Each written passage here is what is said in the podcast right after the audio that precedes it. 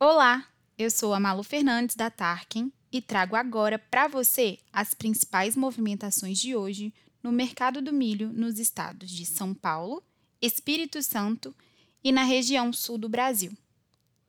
Como já vinha sendo observado desde a semana passada, os valores da saca do grão seguem em alta em todos os estados do sul e sudeste do Brasil.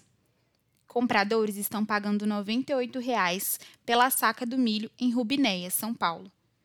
Em Santa Maria de Etibá, grande cidade produtora de ovos, a cotação Tarkin já está em R$ 99,80.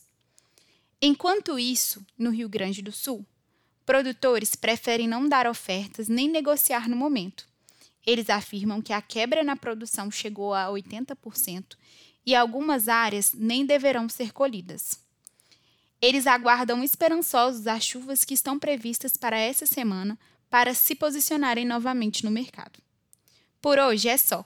Continue com a gente para acompanhar as movimentações do mercado do milho aí na sua região.